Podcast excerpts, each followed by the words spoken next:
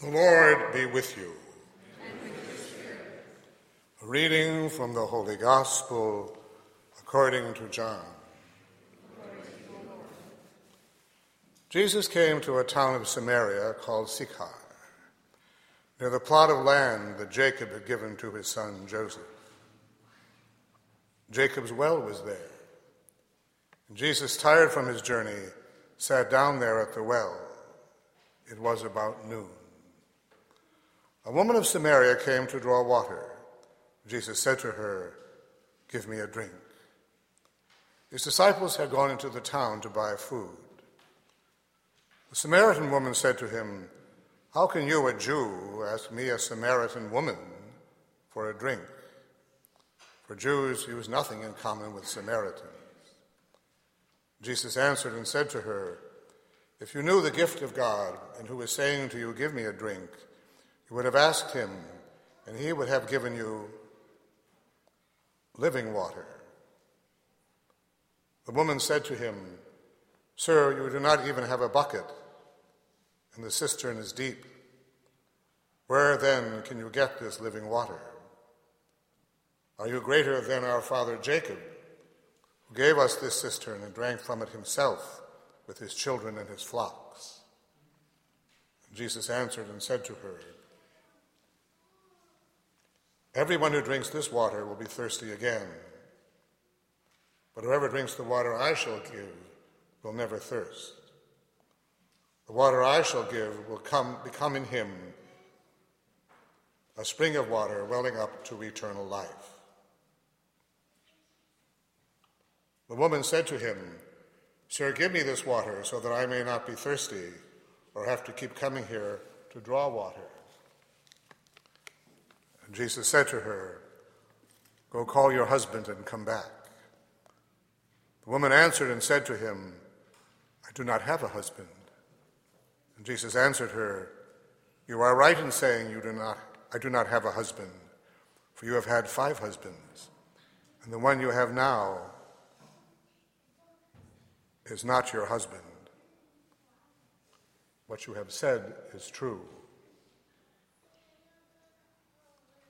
The woman said to him, Sir, I can see that you are a prophet. Our ancestors worshipped on this mountain, but you people say that the place to worship is in Jerusalem. Jesus said to her, Believe me, woman, the hour is coming when you will worship the Father neither on this mountain nor in Jerusalem. You people worship what you do not understand. We worship what we understand because salvation is from the Jews. But the hour is coming and is now here when true worshippers will worship the Father in spirit and truth. And indeed, the Father seeks such people to worship him.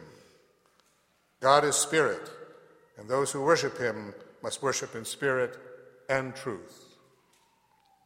The woman said to him, I know that the Messiah is coming, the one called the Christ. When he comes, he will tell us everything. Jesus said to her, I am he, the one speaking with you. At that moment, his disciples returned and were amazed that he was talking with a woman. But still no one said, What are you looking for? Or why are you talking with her? The woman left her water jar, went into the town, and said to the people, Come see a man who told me everything I have done. Could he possibly be the Christ? They went out of the town and came to him. Meanwhile, the disciples urged him, Rabbi, eat. But he said to them, I have food to eat of which you do not know. So the disciples said to one another, Could someone have brought him something to eat? Jesus said to them, My food is to do the will of the one who sent me and to finish his work. Do you not say, In four months the harvest will be here? I tell you, look up and see the fields ripe for the harvest.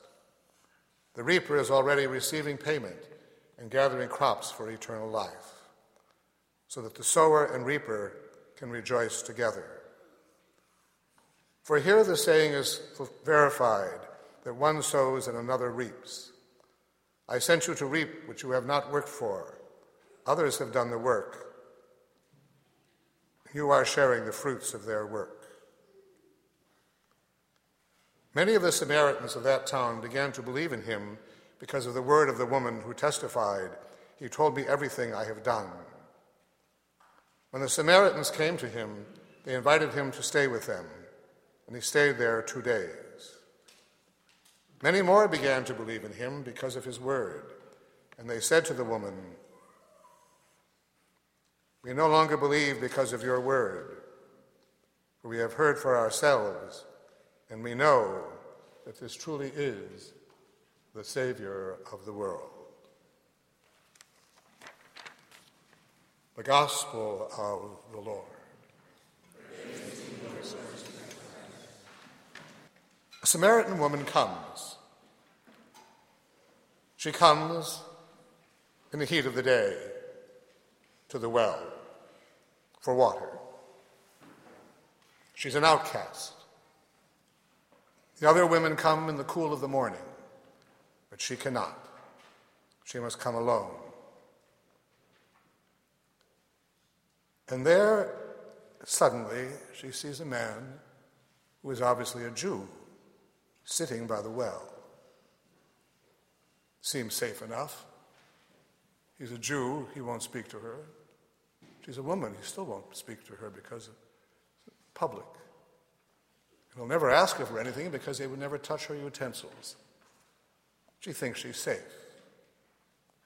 And the Lord speaks to her and requests the drink. The woman is shocked. And she says, How can you, a Jew, ask me, a Samaritan woman, for a drink? That's all she sees is a Jew. He's going to bring her to faith, to repentance, to conversion, and to love. And our Lord then speaks to her about a new kind of water, a water that will spring up to eternal life. She's confused. But she sees that he's a gentleman, so she refers to him now as Sir. It was just a Jew, now Sir. Give me this water so that I may not be thirsty or have to come here again. She doesn't understand. But our Lord is working on her little by little. Our Lord then confronts her with her own life, with her sinfulness, as he does with us. He says, Go call your husband. And she tactfully says, I do not have a husband. And the Lord says, No, you don't. You've had five. And this man is not your husband. Now she's concerned. But notice what she says Sir, I see that you are a prophet. Hmm. A Jew, sir, prophet. What does she do? She does what you or I might do. She changes the subject. She wants to talk about something else, not about her own sinfulness. But the Lord is not going to accept that. And he tells her about what the worship is going to be. She now is beginning to see something more in him. So she says, I know that the Messiah is coming, the one called the Christ. He will tell us everything. Our Lord says, I am he. Well, her journey's come a long way, hasn't it? Jew, Sir, Prophet, Messiah. But now notice what happens. The disciples return, and they're confused. But she leaves her water jar, the very reason she came, leaves her water jar, and goes into the town to tell the very people who had rejected her about what she's discovered. The people who had really forced her out of their society, who looked down upon her. But now she's a missionary, she's an evangelizer. She has a wonderful thing she wants to tell them, and she, she goes back and tells those very people whom you would thought that she would have ignored. Come and see a man who told me everything I have done. Well, uh, quite, a, quite a progress so far that she's experienced. She's come to faith, partially anyway, not fully. She's come to repentance, conversion, and now love. Love of those very people you would have thought she would have rejected. Now the Samaritans believe her. They actually believe her. And they too then want to experience him. So they go out on their own and they ask him to stay, and he stays two days. And they are then converted, saying to the woman, We no longer believe because of your word, for we have heard for ourselves, and we know that this truly is the Savior of the world. Ah, the Savior of the world. Jew, Sir, Prophet, Messiah, Savior. They now recognize him to the extent they can for what, they, what he is. This is just the beginning, though. The woman has just begun her journey. She's finished the first part. She's come to faith and to love. And from now it continues, as it always does for us, too. It never ends. Uh, what a beautiful story. Again, she has no name. She's not given a name, rather. It's not necessary that we know her name. She symbolizes all of us. Uh, and now she disappears. We never hear about her again or these Samaritans. Uh, their journey has begun. They have come to know the Lord. Well, you and I have done the same thing. We are here, aren't we? Uh, we have come. And the Lord has been waiting for us to come, as He always does. And we know Him, though. We've experienced Him. We know who He is. But He's always calling us to follow Him more perfectly as He comes to us in this reality of, of the Eucharist. Uh, it's a wonderful thing to think that the Lord is always there. And the Lord is always going to be drawing us toward Himself if we are willing to listen, we are willing to experience that, if we are willing to change. Again, these are gospels of change and gospels of baptism, about people who are radically changed by what they have experienced. You and I have been experiencing these things for a long time, and we are not so much open to radical change. We should be, uh, with this woman as an example. So, as I said, she came expecting nothing, and there he was waiting for her from all eternity He'd been waiting for her. He knew her as only he would know her, and no one else could. She goes then from that whole journey, she sees a simple Jew. She recognizes someone more than a prophet, Messiah, and finally the Savior of the world. So, they have come to know him, and you and I must follow also as they followed. We must follow what we know into something even more perfect, to become what we have been called to be, and to accept that journey because He is there calling us. Let us pray. Almighty Father, we come before you, redeemed by the blood of your Son and trusting in your love and mercy. For the church throughout the world, that her members will always respond to the call of God as they know it, especially the church suffering to conversion, we pray to the Lord.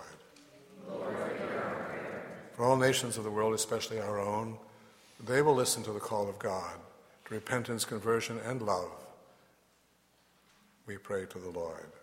Lord For all those who are sick and suffering and dying, that in their suffering they may know that they may still proclaim the kingdom of God and respond to his will. For those who are greatly tempted, for those who have rejected faith, we pray to the Lord. Lord for greater respect for human life, we pray to the Lord. Lord for an increase in vocations to priesthood and the consecrated life. Those young men and women who will hear the voice of the Lord calling them.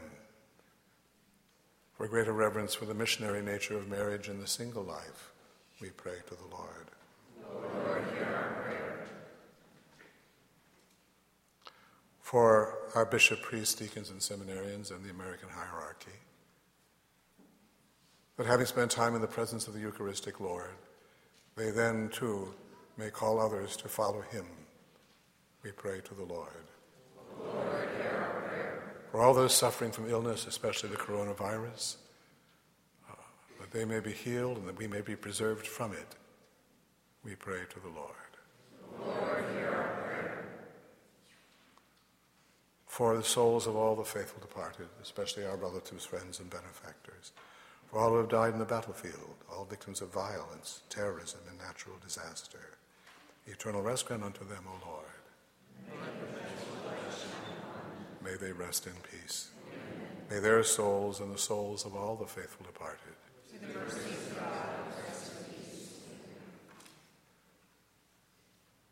And for all of us here, that our lives will be so transformed by grace, we will always continue to follow the Lord more perfectly day by day. We pray to the Lord. Lord we now join our prayers to those of the sorrowful mother, the refuge of sinners, and the health of the sick as we sing.